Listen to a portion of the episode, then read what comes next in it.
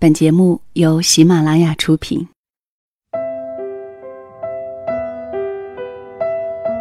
这里是晚上十点，谢谢你的到来，我是小溪。迷茫是一个大多数人都会有过的经历。面对迷茫，你是怎么度过的？是不是会有好的方法帮助你去解决这样的困惑？在迷茫的时候，我们都希望能够有人为我们指点迷津。殊不知，有很多的事情，答案都在我们的心里。今天分享的这篇文章，我认为很有质地，叫做《如何度过生命中的迷茫时光》。有质地的原因，一方面文的作者是大将军郭，二级心理咨询师；另外一方面，这并不是一碗鸡汤，而是。能够真正的帮助我们一些东西。以下的时间分享给你听。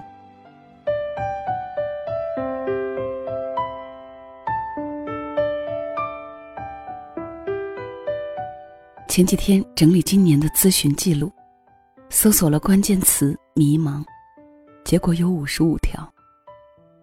在我的微信聊天记录里搜索“迷茫”，我没有数，因为数量多到眼晕。虽然没有继续探索，但是我知道，一旦捅到了“迷茫”这样的大词，就不可避免的会聊到什么目标、理想、自由、忧伤，等等，仿佛一个娘胎里生出来的连带关系词。好像但凡感悟生活，没有这些词出面撑腰，总觉得有一点嗲兮兮的漏。迷茫、无目标，的确是覆盖了大部分人的生活状态。我也同样。前一阵子季度考核谈话的时候，领导问起我未来三年的目标，我有点瞠目结舌。三年，我可能都不太知道三个月后会怎么样。再回首三个月前，我也并没有想到，如今的自己是站在这个位置，在做这样的事。但是很多人都接受不了无目标的迷茫状态，接受不了。不知每天的忙忙碌碌，究竟是为了什么？那种对现在和未来的模糊、不确定感，时常会萦绕在每个人的心头，就像是北京的雾霾一样，无论如何也吹不散。它甚至不是一个阶段性的主题。迷茫是很多人贯穿了整个青春期、后青春期，甚至是中年时光的一种状态。我时常会凝望着地铁里各自低头忙活的人出神。他们每个人都知道自己要过什么样的生活吗？或者，他们知道目标在哪里？是不是也同样知道如何抵达那个目的地？我们每天听各种媒体、励志人物，鼓吹生活一定要有目标，否则就像缺失了方向的航船，永远无法抵达对岸。这话一点都没错，所以很多人也集体无意识的开始慌张、焦虑，原因是暂时还没有什么具体的生活理想，这还不够致命。致命的是，非但没有理想，还不能诚恳接受现在的模糊、无目的状态。在他们看来，没有目标简直就跟没穿衣服一样，羞难面对他人和自己。总是急匆匆的想找一块遮羞布，甭管它是什么，先遮掩过去再说。这种感觉我也有过，在我读研究生二年级的时候最为明显。在此之前，我也有过非常清楚的目标：考研、出国读博士，然后回国边执教边深入心理咨询工作。但是在研究生读到第二年的时候，我彷徨了。迷茫了，我忽然发现，那好像也不是我要的生活。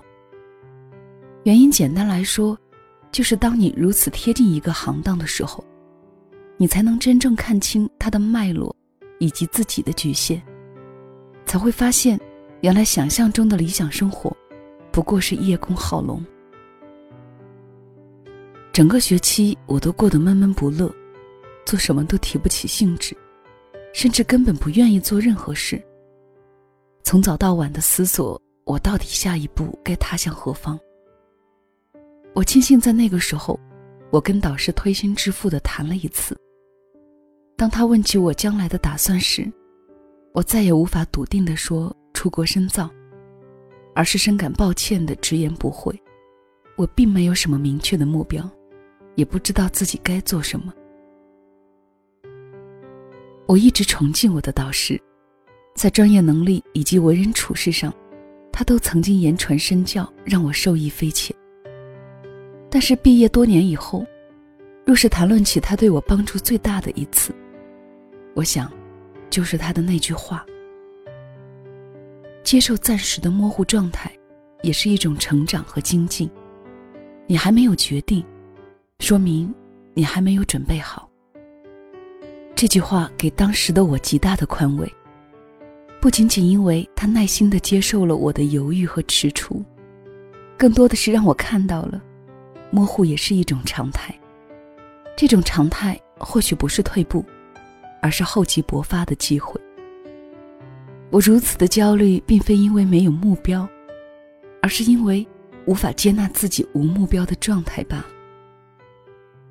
我们这一代接受的教育，好像从来都没有过明确的教你如何认识自己、认识世界，并找到合适自己的人生目标。我们从上幼儿园开始，直到高中毕业，都在朝着一个目标。高考在前进，甚至所学的专业都是由家长和老师一手操刀。我们只要顺从，或者是接受就好。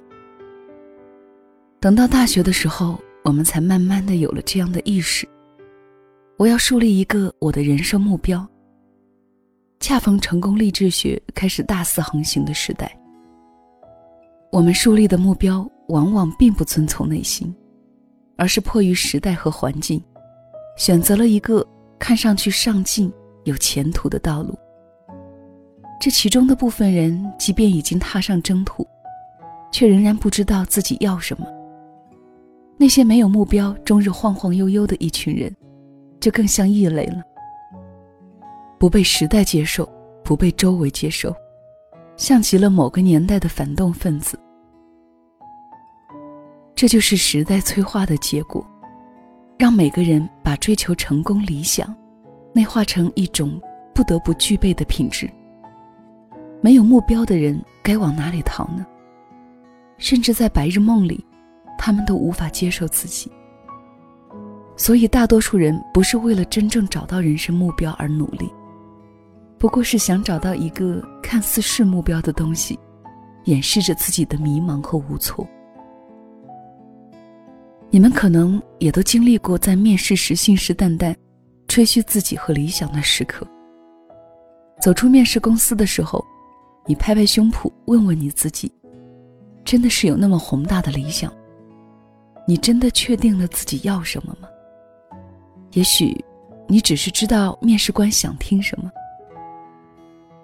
于是长篇累牍的就此发表演讲。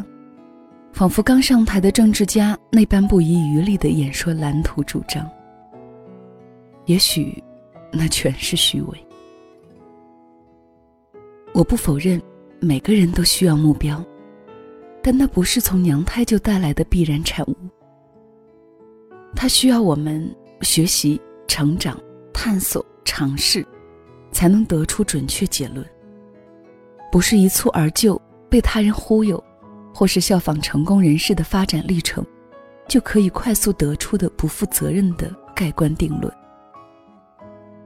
那么与此同时，就会产生一个现实的问题：在那个目标现身的黎明到来之前，我们必将经历一段黑暗。有人在黑暗中淡定坦然，默默耕耘；但是还有一部分人，慌张无措，只是忧心忡忡，为何天还不亮？你越无法接受那样的黑暗，就越容易被黑暗戏弄、恐吓。从时间相对论的角度来说，你越无法忍受它，它便越发漫长。我看过一段斯坦福 TED 演讲，里面讲到一个关于痛苦的概念。痛苦并不等于你客观承受的痛苦指数。最终你感受到的痛苦程度，等于客观的伤痛乘以你内心的抗拒指数。这个公式厘清了客观与主观的差别，并且非常直观的告诉我们，决定我们真正感受的东西，往往要把我们的接纳抗拒模式纳入其中。同样的道理，迷茫的程度也并非由你的无目标状态直接生成，它取决于你自己是抗拒它，还是接受它。越抗拒越迷茫，越接纳反倒减轻了迷茫感。换言之，无目标状态难以避免，但是迷茫可以选择。罗斯杰说：“所谓的自我，就是一切体验的总和。无目标就是你，它本来就是你自身的一部分。一旦你试图掌控无目标时，就是制造了分裂。无目标和你不再是一体，无目标被你当成了异己，这就是失序的根源。”你把本来属于自己的一部分排挤成异己，于是他开始对抗，就是更大的失序。于是你更想控制，而这个异己由此成长的更厉害。最终，它成为你极大的苦恼了。没有目标也没有什么大不了，它就是现在的自我的一部分，但并不意味着无目标的状态无法改变。因为自我是在流动和发展变化的，它有积极发展的可能。我们在接受无目标这一事实之后，要做的就是去寻找目标，而这种追求绝不是快速而直接的。在找到那个目标之前，我们少不了迂回的前进。当你自觉梦想总是无法实现，迷茫找不到出路，你对生活没辙没辙的时候。你是否想过，你为了改变这一切，又做过什么？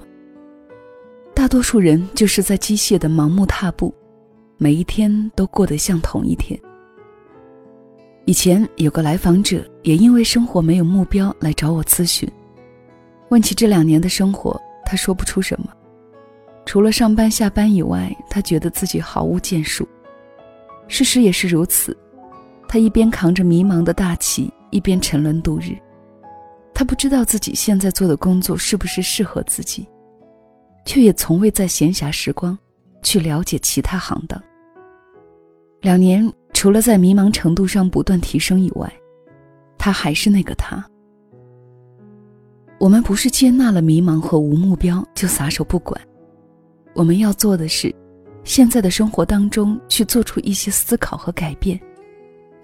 目标不是你停留在原地就能从天而降的勇气，它需要你的努力和行动。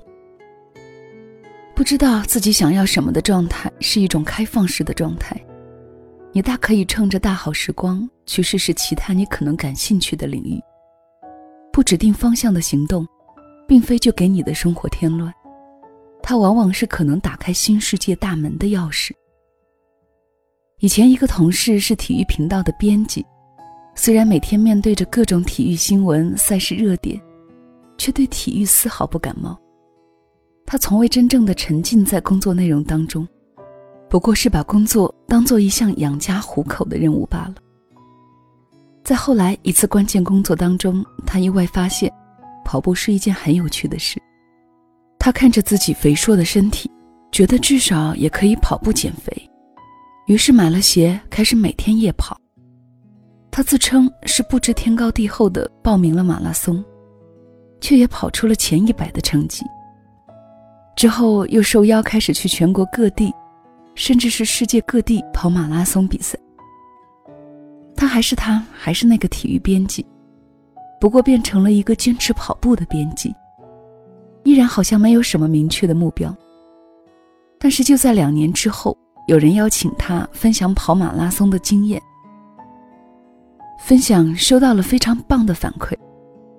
除了他丰富的经验之外，给他加分的是他的感染力和表达能力，而这些是他上大学无聊时，加入学校演讲社团学到的一点知识储备带来的惊喜。他可能都忘了当年在演讲社，也曾经积累过这样可以有一天大展身手的技能。他甚至想不起来这一段经历，但是在他挥洒自如面对着几十号、几百号人分享的时候，过去生活带给他的痕迹，就这样意外的表露出来，并且给了他新的机会。后来，他不断的接受邀请，不断的演讲。现在已经是一名职业的跑步者和培训师，他也从未想到一次毫不经意的尝试，毫无功利心的改变，会给他的人生带来转机。现在他的目标是成为更优秀的跑步者和培训师，并且打算开始创业，建立自己的跑步培训体系。如果仍然处在浑浑噩噩度日而不做任何行动的状态之中，他也许还是那个默默无闻的体育编辑，一个肥硕的编辑。所以，除了接纳之外，不要吝啬你的尝试。你并不知道哪一次你就已经接近了那个适合你的目标，而且随时有可能突破现有的迷茫。就像我不知道我曾经读了那么多书，看过那么多故事，一个人到处旅行，到底能跟我的人生目标发生什么关联？但是当有一天，我把脑子里的、心里的感悟和知识，转化为文字的时候，我才明白那一切都不是白费。我才感激，在我迷茫的时候，我没有停止前行。即便没有什么明确的方向，我依然在左抄右包，突出重围。格桑泽仁老师说过一句话：“迷则则醒事，明则择事而行。”也就是说，迷茫的时候就去做那些明显是对的事情；而明了自己想要什么的时候，就要从对的事情里面选择对自己更有利的事情来做。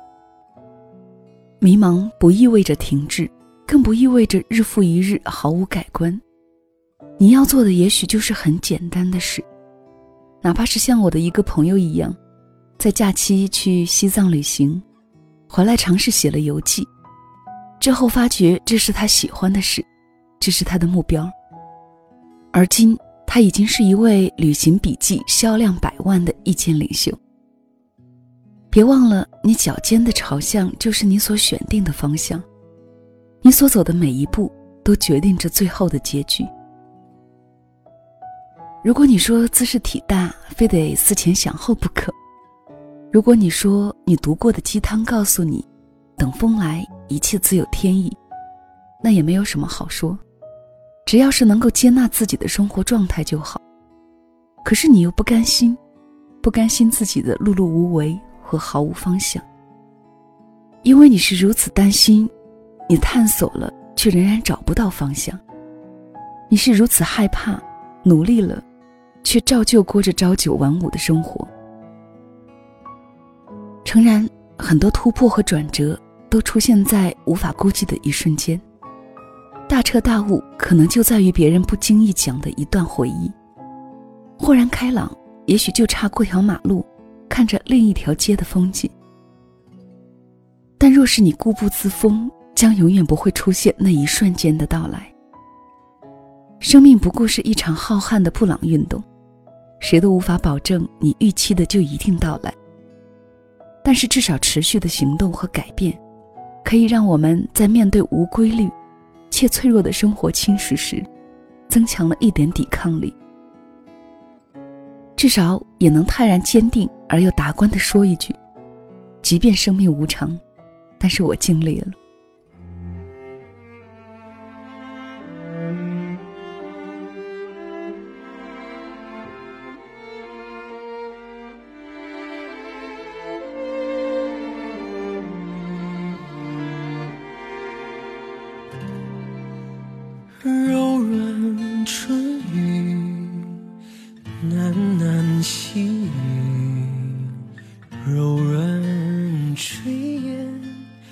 这里是晚上十点，谢谢你的继续留守收听，我是小溪。希望这篇文给现在处于迷茫当中的你，会有一点点帮助。也希望我们每个人都能够尽早的走出那一段迷茫的时光，努力的去达成自己的目标和心愿，让自己的生活更加安慰，更加充满力量。好了，这期节目就到这里吧，谢谢你的收听，晚安。天。